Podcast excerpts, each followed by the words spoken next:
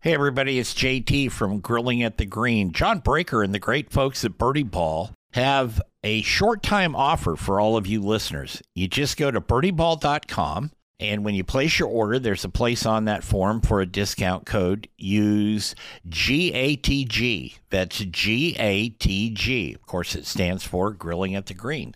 And you will get 20% off anything you order from birdieball.com. Now, it's a short time offer. It expires in about a week. So you want to get on it. Go to birdieball.com, place your order, uh, use the code GATG, and get 20% off. You heard it here on Grilling at the Green. This is Grilling at the Green After Hours, the conversation that took place after the show ended. Hey, everybody, welcome to After Hours here on Grilling at the Green. I am JT. Thank you for listening, whether it's on the Golf Newsnet uh, radio, uh 24 7 golf on iHeart there. And um, you can hear this show on all the multiple platforms and still over the terrestrial airwaves. I've got uh, not only my friend, but he's my therapist uh, Colton Hubler uh, with us today. He did a great show on the regular show. So if you if you're trying to get tuned up to go into golf this year, Colton gave us some great tips there. But like I said, this is the part where this only airs on the internet. This does not air on the regular radio, and there's reasons for that. But Colton, are you ready? I guess so. Let's see okay. All right. Get into it. We start off easy kind of like you guys do in your therapy stuff. If you could play a round of golf with one of your golfing heroes, who would it be? I know you mentioned him in the show, but probably John Daly, just because he sounds like a lot of fun. Think you could keep up? no. No, I'm not talking about the golf part either. I know. okay. Yeah, he might have to drive me in the passenger seat for the second nine. He might drink uh, me at the table, but yeah, um, that'd be a fun one too. And just kind of seeing how even just how much power that guy can can develop. It's pretty crazy. So, yeah, yeah. You know, when you see the the driver, so to speak, any club really with him, but the driver that's kind of mm. parallel to his shoulders in the backswing, ah. and then even dipping down there's only a few guys that can do that. Him mm-hmm. being one of them. Um, I don't even think Tiger in his heyday did it as much as John did, but it's was a good example that uh, even even big guys can be flexible. Yeah, yeah, yeah. yeah. Um, if you were declared supreme leader of golf for one day, just mm-hmm. one day, and you could make any decree you wanted, what would your decree be? I'd probably change the most recent rule of, of the ball change yeah. to limit driving distance. That's uh, I'm not a big fan of that. So um, probably that. Use any ball you want. I think uh, Dustin Thomas um, had the best uh, sort of scenario or um, kind of analogy of it that you wouldn't make a a mile longer because people are getting faster. You wouldn't make a hoop 13 feet because people can jump higher. So, right. um, as long as people aren't taking performance enhancing drugs, I say as long as everyone has access to the same ball and everything like that, like that's just kind of silly to um, just limit the the distance for it. So that that'd be what I'd take out right away. I I understand. Maybe giving myself a couple more mulligans. That'd be oh sure, absolutely. That goes without saying. I um I understand trying to protect the game, but we can't also keep the game in the 16th century. Yeah. You know mm-hmm. what I mm-hmm. mean? Yeah. We've we've had advances in technology. You play in uh, one of the tournaments, amateur stuff, scrambles, whatever. We have live scoring there, you know, that you can do on your phone. And my that's just an example of all the different things. We've got better clubs, better uh, better equipment, better training, like your TPI training. Mm-hmm. You've got better golf instructors out there that are learning. You know, whether you like Aimpoint or not, it's a tremendous training tool for certain people. Some people don't don't handle it well, but other people think, hey, that's for me. You know, we've got all these things. So um I actually my thought is like uh Colton's is You've got it, use it. Um, you've got these guys like, you know, Tiger and Daly and Justin and all these guys. They're athletes and they've been training for this for a long time from junior golf to the pros. Mm-hmm. Uh, they like you were saying, they work out. They work out every day, or at least six days a week. You know, they do all this stuff. They're gonna hit it farther. Even if you gave them a piece of gravel, they're gonna hit it farther. So let's not try to.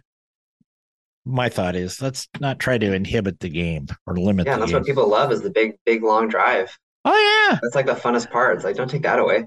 Well, when you hear them, if you're standing, if you're actually at a tournament, you're standing next to the tee box, and you hear one of these guys actually make contact with the ball and it, you know, at point zero zero zero five nine percent of a second, it's gone and you have trouble following it, but that sound sticks in your head, that mm-hmm. whack.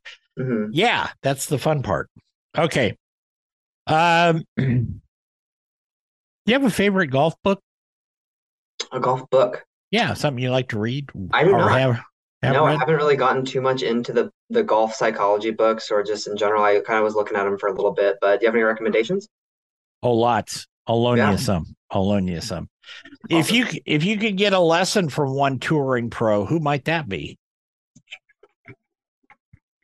Man, it's hard not to choose Tiger just because I feel like he kind of re kind of changed the game a little bit in terms of what it goes into training and how how he kind of looks at that whole process. And so yeah. since he was kind of the guy that changed a lot of kind of to the modern game of training and all that, um, I'd probably benefit a lot from from picking his brain.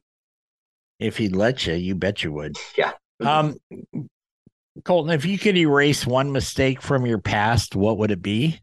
Oh man. Digging deep here with that one. Oh, wait till it gets better. Oh gosh, put me on the spot here. Erase one mistake. Oh, I think it's a good sign that I don't have a lot of things in my head right now. Um, yeah, yeah. I feel like I don't have a lot of regrets in life. Um, gosh, that is a tough question. I probably wish I would have asked my um, asked my wife out sooner. yeah, yeah, we probably four years in college and we never dated until afterwards. So that would have been better to just speed that up. So probably say that. Well, what was wrong with you? I don't know. I, I don't know. Yeah, it's wasting time. don't do that. That's that's our most precious commodity is time. If you could dine with a historical figure, they can be living or deceased. We'll bring them back for the dinner, and they'll look the part. Okay. Uh, who would it be and what would it be on the menu? Dinner with a famous person and what would be on the menu? Yeah. Hmm.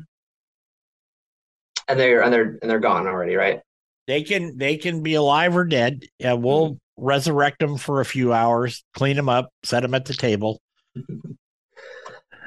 hmm. Well, honestly what i would i know this is a golf show but i am uh, i am a soccer person than i am a golf person to be honest. Okay. and so um, probably someone that i would really benefit talking to or find really fun to talk to is uh, frank lampard. He was a famous chelsea player english midfielder. He coached chelsea a few other teams so he has a lot of insight on different playing and world cups and coaching. So probably would honestly say him. Um, wouldn't really matter what we're um, eating so probably having a couple beers instead maybe a scotch and just chatting about that. So as long as you don't eat haggis, you're all right. Yeah. Uh, do you remember the first time you ever picked up a golf club?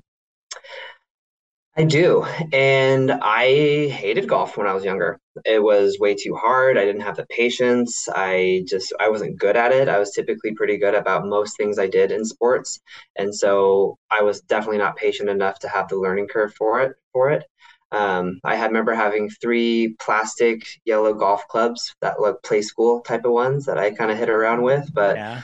Um, yeah, it definitely took a long time for me to get um, actually develop what I like about golf, and that's everything that I didn't like about it before. And that's the it's difficult and it's hard and it's challenging and it and it makes me makes me really work hard for it there. But um, yeah, I remember swinging some of those Playskool clubs and um, uh, in the yard at home and hitting windows or mostly missing it. But every once in a while, you get a hold of one. Little little Fisher Price music. Yeah, exactly. The yeah. yeah. there you go. Yeah, I got the whole little yeah thing back there. Yeah, classic balls. Yeah. Do you have a favorite player? Still kind of developing. So um, again, newer newer to the world. Um, spend more of my time watching soccer, moving much more of that towards golf.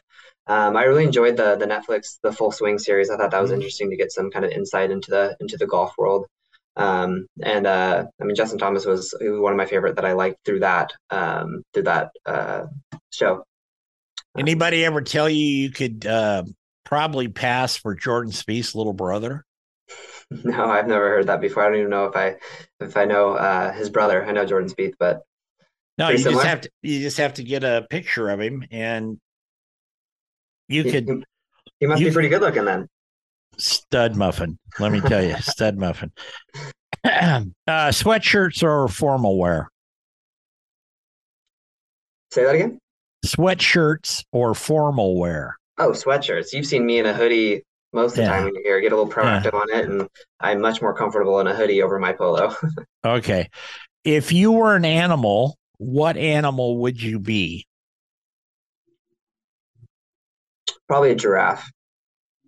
Really? Yeah, they're they're pretty chill. They got a good view of everything. They can kick some serious butt if they need to. Um, yeah, they're. I, I think I think you're the first person that ever said giraffe. I'm I'd not lying sure. if I said like a tiger or bear. I'm not that aggressive. So yeah, yeah, giraffe. Yeah. What's the hardest part of your job? Combination of just the volume that is needed and just the amount of everything that's happening with being a clinic director, kind of managing not my own case, but all the staff members, their cases, the marketing, all that kind of thing. So just the overall volume. Um, and really the patients that just don't want to be there. So I can always work if someone's really struggling or um, just really having a hard time, like I'll work with them for forever. But it's the ones that don't want to be there. They're only there because their doctor's making them. Those are the ones that I typically don't um, enjoy as much just because they're not they're not really into it as much. So whenever people are into something, it's always a lot better. So do you get a lot of those? You know, luckily no, not too many of them. But um, and if they we do get them, they're kind of in and out sort of way because they're just there to make their doctor happy rather than actually listening to what we're having to say. Okay, if we put your um, golf skills to music, what would the music be? Hmm.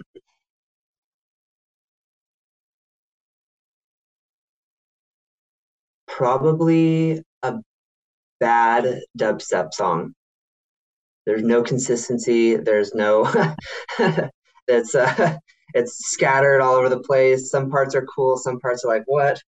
Um, so I'd probably say, uh, yeah, some some a bad dubstep song. If, if for those listeners yeah. that know that type of music, it's a little a little out there. But um, so I'm like I said, I'm still getting started with my golf swing. Every once in a while, I, I, get a hold of one and hit it hit it straight, but definitely still still easing into it there. So I wish I could say uh, smooth jazz um, or something like that, but probably not yet. Mine's kind of like ACDC on acid trying to sing White Christmas, if that gives you a picture. Like I can that. picture that, yeah. Yeah, mm-hmm. like that. Okay, if um if you were on death row, Colton, what would your last meal be? Mm. Ribs, barbecue ribs. And after from my from my parents making at home. There you go. Yeah. Mine would pro- even though I do a lot of barbecue, as you know, I I mine would probably be Chinese food. Really? I love Chinese food. What's your plate of choice? Ah, uh, you know what Songgu Gai is? It's a it's a mushroom and uh, chicken, um, pea pods in in a sauce. That that's part. And there's water chestnuts and stuff in it. I love water chestnuts. good. Yeah, I like that, and and I like some really good barbecued pork. Um, any of the seafood stuff that they create, I love. So it's all good. And, and you, you've seen me enough, you know that I don't miss too many meals. So, uh, do you have a best concert you ever attended? A best concert? Yeah.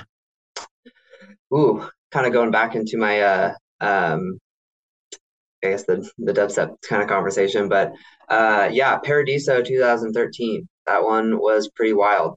Uh, have you ever been to the Gorge Amphitheater in yeah. Washington? Yeah. Yeah, so um, they have all sorts of different concerts up there. So one of the the two day concerts that I went up there for, um, it was pretty cool. I went I had studied abroad at, in Sydney, Australia for about four months in my junior year um, of college. And then about when I got back, it was like four days later was this concert. So I hadn't seen all my friends since like for four months previously.